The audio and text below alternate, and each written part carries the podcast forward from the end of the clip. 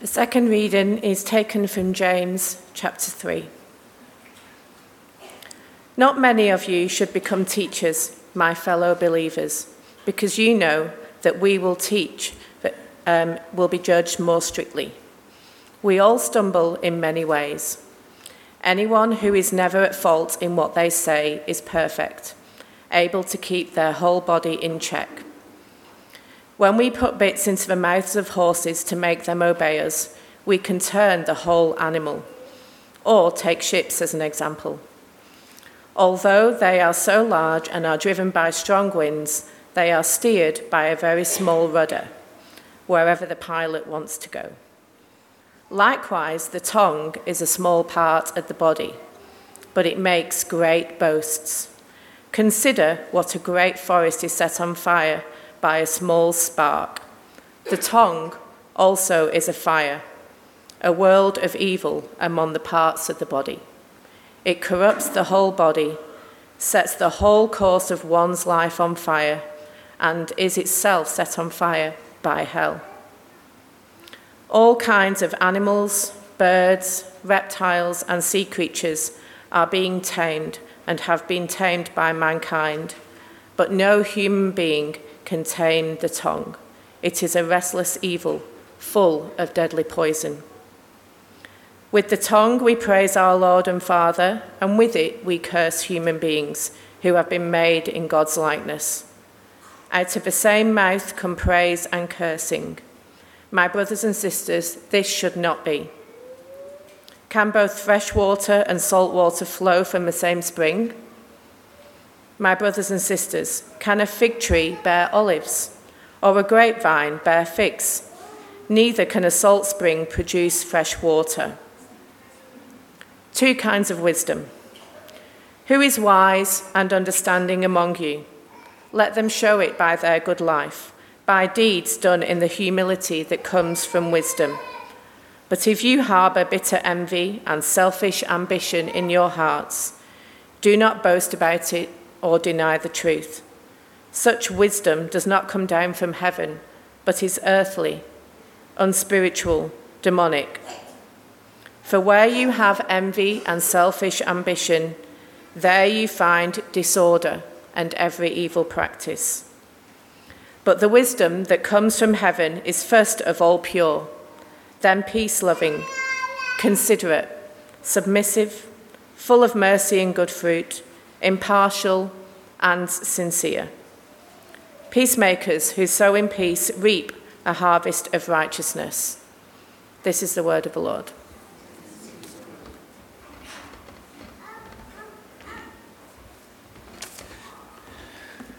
Good morning. We're going to be looking at James 3. If you've got your Bible there, that would be a great help. My name's Ian, and if you're here for the first time or whatever, a special welcome.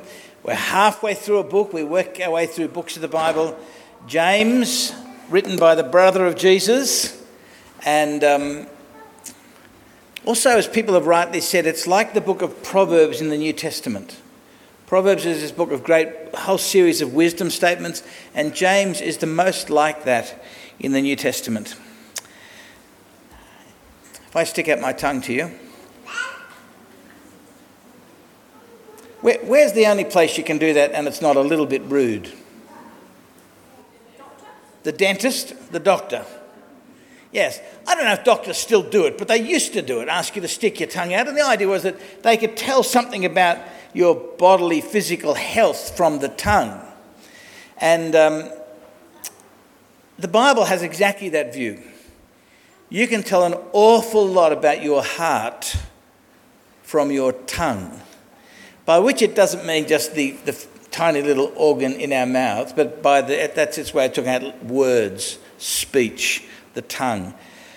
Or the mouth, words. It uses a number of descriptors for this. But let me just give you a statement from Jesus that is a little surprising, but it's a verse of his that does haunt me. From Luke chapter 6, Jesus says, "The mouth speaks what the heart is full of." The mouth speaks what the heart is full of. So if you want to know what your heart is full of, listen to yourself. Right? It'll let you know if you are worrying. It will let you know if you're angry. It will let you know if you're bitter by the things that you feel driven to speak about and the things that you converse about. The mouth speaks what the heart is full of. It's like the X-ray of your heart. I was in this building the other day and I was talking with a man, and I was talking about why I didn't want to become a Christian when I was about 19, and explaining I was particularly unhappy with the idea of what I thought would happen if I became a Christian in terms of my relationship with alcohol and other substances like that, and my relationship with my girlfriend. And he said, quite confidently, I don't think God could care less about either of those areas. And of course, the question is to work out, well, what does God care about? As we're beginning to get to know God at all, we learn that if I think I can work out what God cares about by looking at what I care about, I've got an idol in my head. Very often the things that we say God doesn't care about are the areas that we really do care about and don't want him to get his fingers into that area of life. So we say, no, he's not interested about that. But it's quite clear that God is very interested in how you speak, how you use that gift that he has given to us. So let's pray that as we just skim our way through James 3 and look at one or two other verses, we'll actually hear what he has to say about that very important area of our lives. Father in heaven, we do thank you for the gift of life. Thank you that we're here. Thank you that you've not left us to guess, but you've spoken very clearly to us through your Son, through your prophets, through your apostles. We do ask that you would speak to each one of us today by your Holy Spirit, through your word. And we ask for this help in the name of Jesus. Amen. Well, James chapter 3. Let me take you to the middle verse, verse 5. Likewise, the tongue is a small part of the body, but it makes great boasts. We're going to look today from this passage that the tongue, and all that we do with it, language, etc., is an ultra-serious part of our life, and that the tongue is ultra-powerful. Secondly, we're going to look at the ugly inconsistency and contrast in the way that we use this gift. And thirdly, we're going to look at the untamable danger that the tongue is to life. The ultra-seriousness, the ugly inconsistency, the untamable, and since they all start with you, we'll finish up with you. Not to look at other people, although I'm sure as we look at this, you'll be thinking of other people that you've known and the impact that they've had on your life. But let's listen to what God is saying to us through James. We're going to skip past verse 1, not because I don't like it, but just I thought it's fairly straightforward. Let not many of you become teachers, my fellow believers, because you know that we who teach will be judged more strictly. So someone who's in a position like me, I do take it very seriously that we will be judged more strictly. The Bible says this, Jesus is quite clear about this in Mark 12 as well, that you can't get up at the end of your life on Judgment Day and say, but God, You have to like me because I taught your word. I led a home group. No. That just makes life, in a sense, harder for you on that day. To whom much is given, much is expected. And in the way that our life groups work, it's not expected that a life group leader will be a teacher in that sort of way that's talking out here. Now, there are some life group leaders who do enjoy being the teacher. That's a mixed blessing. I remember staying in a friend's house a few years ago, a very clever lawyer. Had to be clever because he went to Sydney High, and he was. But I was just working on a talk that I had to give early the next morning, and I could hear his life group working. Well, it wasn't working. It was just one man being a dreadfully interesting bore. As he would talk, someone would have a few seconds, and then he would talk, and not taking them into the scriptures, but taking them out to all sorts of other interesting things. That's a self-appointed teacher. We hope that's not happening too much in our life groups, where people are looking together at the scriptures and using the method that we think helps us do that and honour the scriptures rather than interesting bits of information that we gather. But it does say, be careful if you're a teacher. We can talk about that some other time. I'm not avoiding it because I might want to skimp it. I just think we've got to look at this stuff that concerns us all, because he moves straight along to all of us. Verse 2, we all stumble in many ways. Anyone who's never at fault in what they say is perfect, able to keep their whole body in check. Then he goes on and speaks about the terrific power that there is in human language. He could speak about it, the power it does for good, and much of the scriptures will talk about that, but here he's like someone who's teaching you how to use a gun. And yes, guns have got a quite a useful part in various areas of life, quite an important tool in various parts, like knives, but he's mainly here talking about safety, gun safety, tongue safety. Right? Because the tongue can be used to do tremendous harm. I got a bit of culture over the last few days, and I watched Othello, which is a Shakespearean tragedy, and it's all about the power of the tongue, and that people murder, commit suicide, and die because of the power of the tongue. Whole societies, whole churches, whole communities get destroyed because of the power of this very small part of the human anatomy. The tongue is a small part of the body, verse 5, but it makes great boasts. He gives three examples, as you heard. He talks about the horse in verse 3. We put bits in the mouths of horses to make them obey us. We can turn the whole animal. 400 kilos of muscle and hoof and hair. Big, strong animals, but they're controlled pretty much by a little bit of metal in the mouth. It's an example of a small thing does very significant work.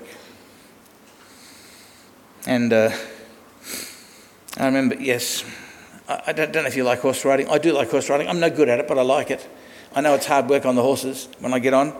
But he goes to the picture of horses because the verse before he's spoken about keeping the whole body in check, which is the picture of holding the reins, which is a picture the Bible often has of what you and I need to do with our tongues. Hold the reins. If you've rented some of the worst of rent horses, you cannot get them to do more than the slowest slow death march as they're going out. As soon as they turn around, often the person who's guiding you will say, now hold the reins tight, because some of these suckers, as soon as they head for home, or particularly as soon as they see the home gate, they take off. Suddenly the horse that you thought was dead is now running like Farlap. And the Bible will speak it. You need to keep... In fact, let's have a look at some of what James actually says about the tongue. Interestingly, about the power and the importance of the tongue if you're a Christian person. I mean, this is good advice if you just want to live reasonably well, but it's really advice for those who follow Jesus. Let's see if we can find this. The first verse about... Because here's interesting, here's the brother of Jesus, and in every single chapter of the 5 chapters, he has something significant to say about the way that you and I use our tongue, our mouth, and our language, and the ways we can misuse it to damage ourselves and others.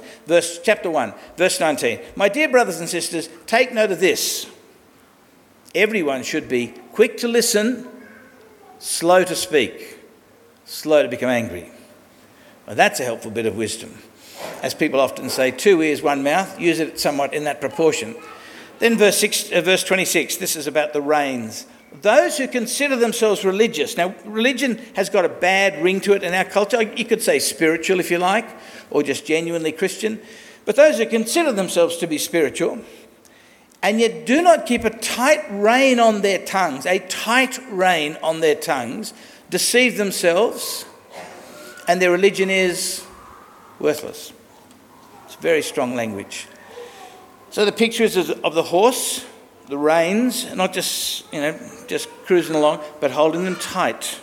Because there are times when your tongue, your desire to say something, will be very powerful, very urgent, and you need to simply hang that. Don't shut. You need to not say that thing. It does not suggest it will be easy. The easy thing is to say what you shouldn't say. Right? To say the unloving word, the unkind word. Keep a tight rein. Chapter 2. If you really keep the royal law found in Scripture, love your neighbour, you're doing right. Then verse 12. Speak and act as those who are to be judged by the law that gives freedom. So saying, how should you speak today? You should speak today knowing that you'll be judged by the law of God on that. You should be mindful of that. As Jesus says, what has been whispered in the inner room will be shouted from the rooftop. You've never really told a person a secret that Christ hasn't heard, and he has said, will on the judgment day be shouted from the rooftop. So speak aware of the fact that you will answer to God. As Jesus says, it's freaky. Jesus in Matthew 12, he says, you'll give an account for every careless word. A couple of people at the 8 a.m. service thought they should go and join a Trappist monastery where no one says anything. And if you're a motormouth as I am, I'm in all sorts of bother. Right? Every careless word, right? Whether or not it sits within the royal law of love. Chapter 3, obviously, that we're looking at now, it's a small thing, the tongue, great boasts. It cannot be tamed. And the weirdness of praise and cursing coming out of the same mouth. Chapter 4, brothers and sisters, do not slander one another. Anyone who speaks against a brother or sister judges them and speaks against the law and judges it. So here's a very simple, that we are not to slander one another. Now, of course, that's true in general life too, but particularly he's saying here to the Christian community, that is, don't speak against someone, don't share something about that person that puts them in a bad light. Right? Now, slander may be true, right? In the way that the Bible is, it may be actually truthful what you're saying, at least truthful from your perspective or my perspective. But if the net result is that they walk away with a darkened view of the person that you've spoken about, you've just sinned. You've broken the law. And if you think you haven't, you've just judged the law and the lawgiver. Well done. Right? Because what the Bible does, it puts a fence around your neighbour and says you are not to do anything that will harm them. And if you do anything to harm them, you're kicking down the fence that God has put. So it is a personal offence against God.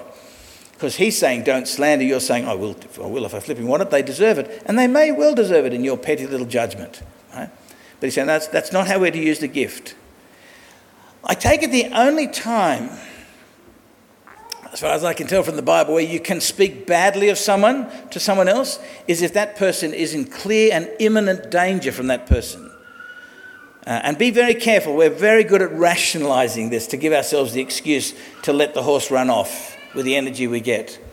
Jesus does that when he warns his disciples against the Pharisees and the Sadducees in the way that they teach, because he sees that they are in danger from them, of mortal danger. So we're not to slander people or to speak badly of them. And then in chapter 5, then you two be patient. He's speaking out the fact that the church there is suffering in a way that we're not. But you must be patient and stand firm because the Lord's coming is near. Do not grumble against one another. It's funny how grumbling in the Old and the New Testament is seen to be a sinful thing. It's a national sport and pastime where we come from.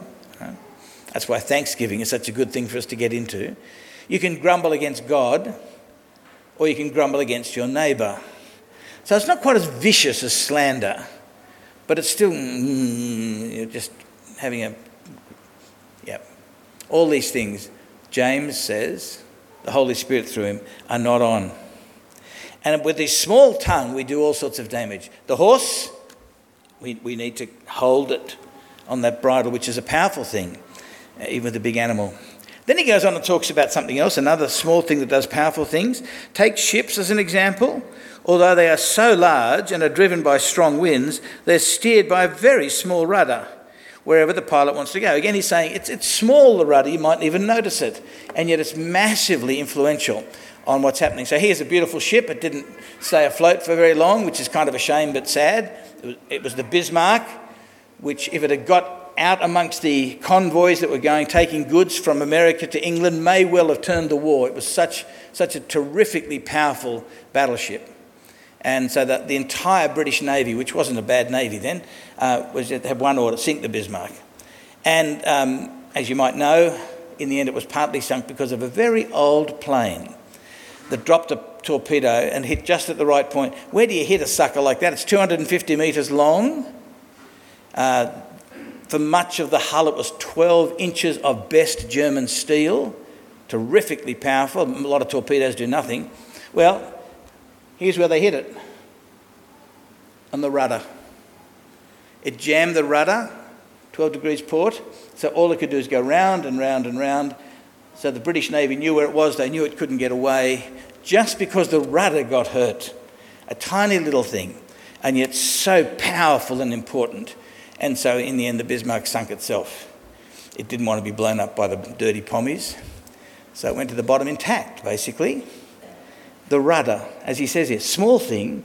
He's saying that's what your tongue is like. It may seem small, it might seem unimportant, but there ain't nothing more important in what affects and shapes your life. That's how it works. And then he talks about fire. Verse 5. Consider what a great forest is set on fire by a small spark. I was talking to Rob, who's a bit of an expert on fires and how to fight against them. Lots of fire stuff for many different reasons, but it can just be a spark. It can just be a cigarette butt that someone accidentally chucks out the window. The right things, the right leaves, right breeze, right little branch, and from a little spark, whoom, hundreds of thousands of hectares destroyed, millions of dollars of property destroyed, human lives ended, right, because of fire. And what he's saying is your tongue is very small, but it's like a spark that can start a fire. Now, some of you have lived through experiences like that. Families, churches, community groups, schools. One person comes in and begins to tell some stories and retell some stories, and the place burns down. Small thing. So your words, James is saying, really do matter to God and to the well-being of the community. They ruin others and they ruin yourself. In verse 6, he says, the tongue also is a fire, a world of evil among the parts of the body. It corrupts the whole body, sets the whole course of one's life on fire, and is itself set on fire by hell. Now you probably, he's exaggerating, isn't he? No, he's not exaggerating. He's telling you the truth about your tongue. And he's telling it to you because you're likely not to believe it. Right? Set on fire from hell. Sets the whole course of one's life on fire. That's actually saying that if you misuse your tongue, not only will you damage others, but it may come back at you, and you may have to spend a lot of time trying to undo the damage that's come because of the damage you've done with your tongue. Right? And he's saying it's a small part of your body, but it's hugely important. It's ultra serious and underrated. That's why it's in every chapter here. Well, secondly, he wants to speak to you and I as Christian people about sort of the ugly inconsistencies that there is with us and their use of this gift God has given us.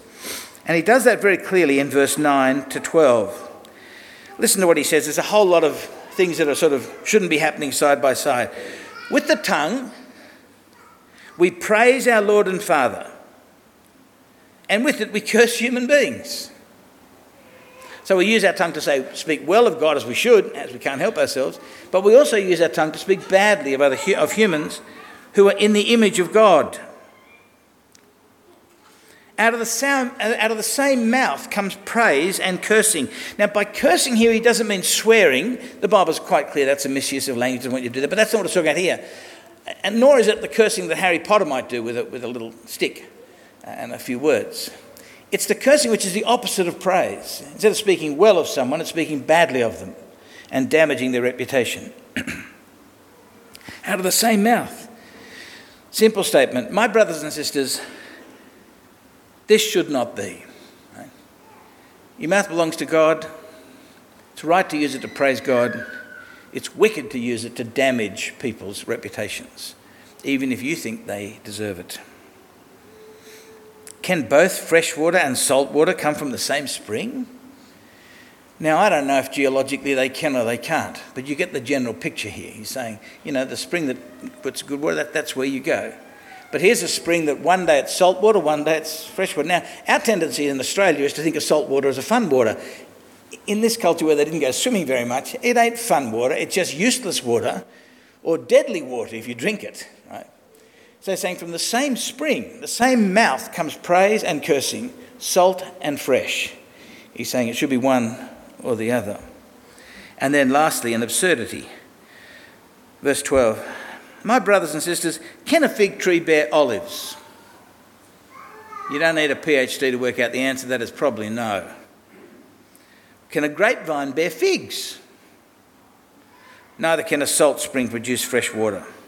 What he's speaking about here is the ugly possibility of Christian people being inconsistent, using your mouth to sing the praises of God and to speak of the good news of God's love, then using the same gift from God to attack, poison other people's view of people, pass on slander, which might be true but it's just negative about that person and damages their reputation. It's an ugly inconsistency. I don't think here he's talking about hypocrisy. Hypocrisy is when you pretend to be something you aren't. I think here he's speaking about an accident. We just haven't thought about the inconsistency. And he's saying it should be one or the other. Your mouth either belongs to God and therefore is to be used to build people up, right? Or it belongs to the evil one and do what you like with it. This is, of course, very important, although I don't want to spend too much time on this. If you're a parent or a teacher or a partner, if you're close to anybody, the way you speak to them can mortally damage them. You're probably more aware of how that's happened to you than the way that you may have done it to others. Right? Because the other sad thing with lots of this is people will remember the 2 or 3 negative things you've said for 100 years longer than they will the 7 or 8 positive things you've said. There's a way in which the put down is remembered. And people often think, yeah, that's what you really think. The rest of the stuff is nice stuff that you just say. We need to be very careful. Any word of comparison between parents, between children, etc., it's deadly. We do need to be careful because we can do terrible harm to people with our language. That old saying, sticks and stones may break my bones, but sticks and stones may break my bones, but words will never hurt me. 2 statements, the first is true and the second is false.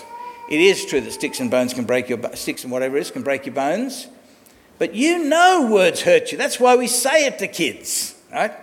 Now, in a small area, like if someone says you stink or something like that, you say, oh, just get over it.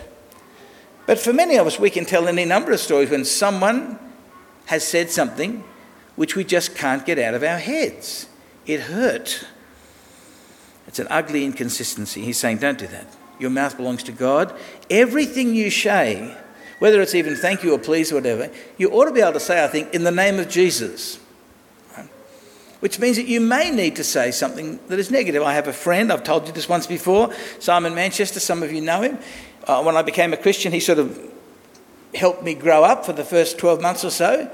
And I remember one time he was talking about troubles he was having with his girlfriend, and I gave him some advice as about a 3 or 4 week old Christian.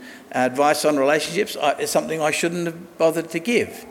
And Simon looked at me in a friendly sort of way and said, Ian, the devil always knows if he wants to speak to me, he can use your mouth. Huh? Now, that stung a little bit. I'm still working it through in counselling, but it was true. It was true. I was his friend. I was a little bit younger, but what I said to him, he needed to work out how to treat this Christian sister he's going out with in a way that is loving and patient and kind and truthful, and I encouraged him to give her what she flippin' deserved, in my mind, which is exactly what you probably shouldn't give. All right? But then there's a guy sitting down here at the 8 o'clock service called Chris Collins, a lovely bloke, and he said to me after a sermon in my first year here, I was sort of playing with a few ideas and mocking some of the arrogant but stupid ideas of some public atheists, and I don't think the intellectual critique was wrong on my part, but as he left, he said, Ian, he said, it's probably better if you don't mock people like that. He said, you're a better man than that, I think. And I thought, yeah, I think it was right that he pulled me up on it. I don't think I am a better man than that, but it was generously done. So there's a place for calling people to account, but boy, we've got to be careful of doing it, because sometimes we pretend that we're doing it for them and we're really doing it because we're angry. The way that we take revenge in culture, in a sort of a civilised society, is often verbally. We attack people's reputation, and if you've been hurt, you'll want to do that. And you'll need to keep a tight rein on it and go and pray and deal with it at a level where it needs to be dealt with. So it's ultra serious and underrated. It's ugly and inconsistent, and he's saying, don't do that. That's insane to think you can have these different fruits on the wrong tree. Right? Just you need to get back to the heart and the DNA. And thirdly, he speaks of this, the problem with the tongue, as being an untameable danger. It's a serious danger. It's like a spark in a very, very dry forest. Right? But he repeatedly says it's untamed. Look at verse 2. We all stumble in many ways, which is a lovely statement, isn't it? James doesn't say, yous all stumble, I don't, I'm the brother of Jesus. Or, yous all stumble, I don't, I'm an apostle. He said, we all stumble, right? We're all stumbling and making mistakes as we go. Anyone who's never at fault in what they say is perfect. And he uses actually the word stumble there as well. Anyone who never stumbles there. In English, we're taught not to use the same word again and again and again in sentences. In Greek, they often will do that for emphasis, and the English translations will then often just translate them fractionally differently, unless you've got one of the very literal translations like the New American Standard Bible or something like that. Doesn't mislead you, but you get the... We all stumble in many ways. Anyone who never stumbles in what they say is perfect. And by perfect here, he uses the word... The word perfect in most languages has got a range of meaning. It can mean 10 out of 10. It almost never means that, particularly when the scriptures use it. The same word is translated in chapter 1 as mature. It's complete, well-rounded, getting to be where you need to be. So the other day, Alice and I were out bike riding before I fell off, made a complete goose of myself, and there was a beautiful valley we were looking across at the back of Cambar, horses, the Brindabel, etc., etc., and I said, in my usual poetic way, perfect, isn't it? Now, I didn't really mean perfect, that there was no possible ways it could be improved, right? Like to put a beach there as well would have been terrific. That would have been perfect, maybe. But I'm just saying it's all there, isn't it? It's just lovely and it's magnificent. And this is perfect normally, mature, rounded. And he's saying we all stumble and all of us are going to have... If you've worked out the speech thing and you never sin in the area of speech, you're a perfect person.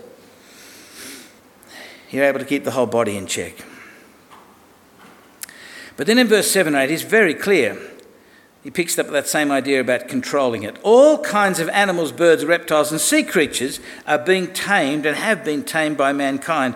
Now, this was a big thing in the ancient world. We've got sort of animal ethics sort of questions about some of this, but basically if you walk through any of the ancient cities, there was every possible animal imagined, from fleas to elephants to all sorts of things that have been trained to do tricks. This is the only reference we have from the ancient documents of sea creatures being trained. Whether or not he's talking about they had a sort of a sea world and dolphins, we don't know. But he's saying all sorts of things have been trained. But no human being can tame the tongue. It is a restless evil full of deadly poison. And he's very clear on this. He's saying the tongue, we can tame all sorts of things. But your tongue is something you're going to need to guard. It's a restless evil full of deadly poison. Keep a tight rein on it. And because the harm you can do accidentally, some of you, this is a musical band I've never been a fan of.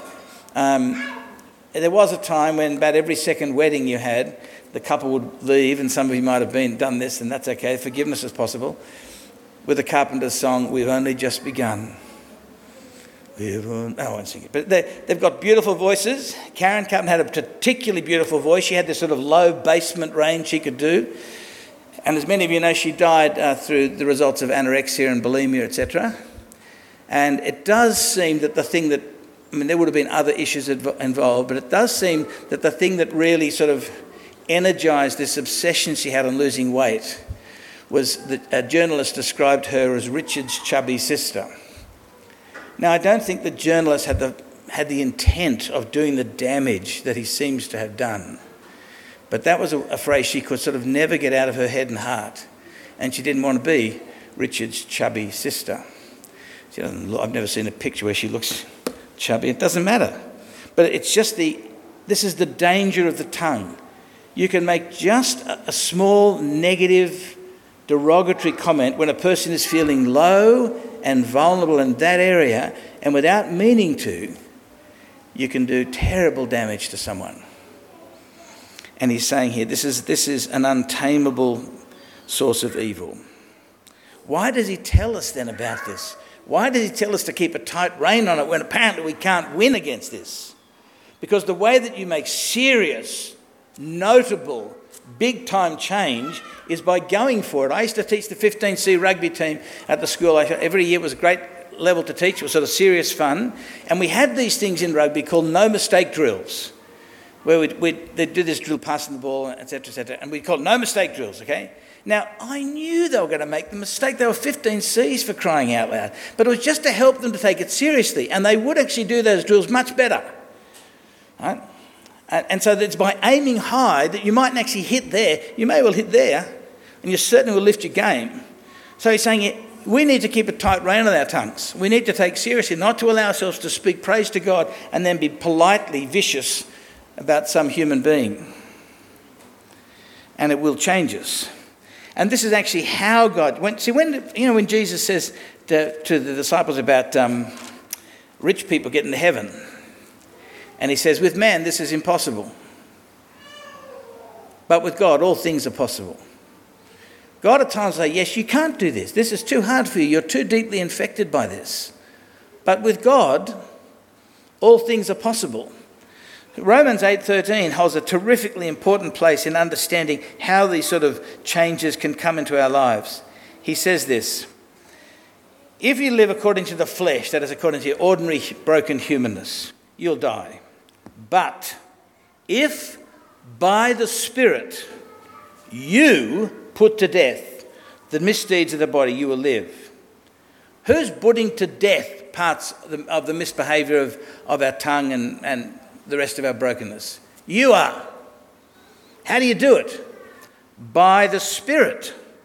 So you call out to God for the power of the Holy Spirit to enable you to say no, to enable you to grow more loving from the heart.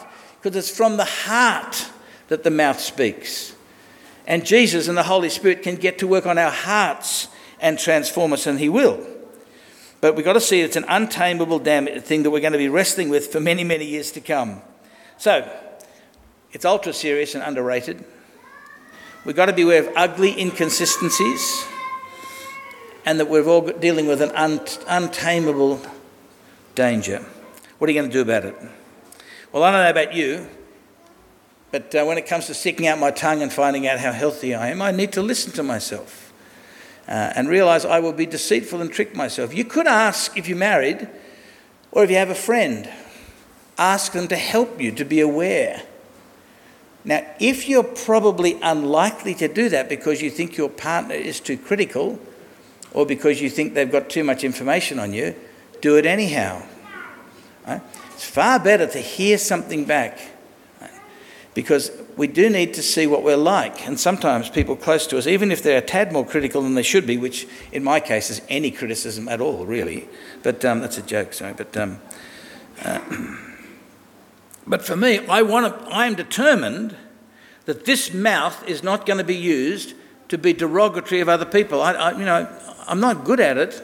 I'm very good at being cleverly derogatory, particularly for people who deserve it, in my mind. But to say, it's far better to not say anything than to say something that degrades another person and damages the person you're talking to as well. I've met people that I realise I know a lot about you and I've never met them, and a lot of it's negative, and I think, not here, so don't I think, I shouldn't know anything about you, but I know a number of your weaknesses, which is just a way that you can be bitchy about people. But I'm not going to allow my mouth to be used like that. There's no point a person who's married saying, I'm faithful to my partner 360 days of the year. The 5 days, a person's got a bit of freedom, a bit of variation. No, you're unfaithful. You're an adulterer. And what this is saying is 365 days of the year, 24/7. That's how we've got to do this, to speak lovingly all the time and to ask for help. C.S. Lewis has got that really helpful thing where he says that God is easily pleased but hard to satisfy. Now that could be misunderstood, but what he's saying by that is this. He said, God is like a father with a child who can't walk, who's learning to walk, or a mother. And the first time they take a step, you get really excited, even though they look like a little drunk, don't they? Right? And then they fall over. And you go, hey, do we get a picture of that? Right? And we get all excited. Now, you're easily pleased with the step, but you're not satisfied. If at 15 they were still walking like that, unless they had a serious disability, you'd be saying, my goodness. And so easily pleased. And so as you try today to discipline, to learn to pull the reins in on the energy that you've got, to share the negative story about that person who is so difficult to live with or to deal with, right? He will change you, and he will be delighted. He's easily pleased, but he's got big plans. He wants us to speak like Jesus. When Jesus is on the cross, what does he do? Father, forgive them. They don't know what they're doing. He's praying for the people that he could easily curse. And perhaps you won't think he should. Later on, he looks after his mother. He's having a bad day, Jesus. He's dying. And he sees his mother Mary and the disciple John. And he says to John, behold your mother. And says to her, behold your son. And the next verse says that from that day, John took her into his house. He was entrusting his mum into the hands of his best friend. So even at that point, Jesus has got every reason to be selfish and cranky, but he's caring for his mother and not going, oh, mum, what the heck are you doing here? Right? And then lastly, his third last word from the cross is where he says to the crook who's put his faith in him, today I tell you, you'll be with me in paradise. Not happy just to forgive the man, which is wonderful, but he wants the man to die with a level of joy and peace in his heart, even on his worst day.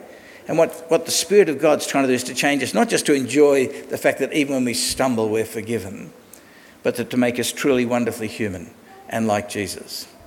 So see how you go this week, and next week after coffee, you can share with brothers and sisters here how you went in the speaking evil of no one and sort of taming the tongue.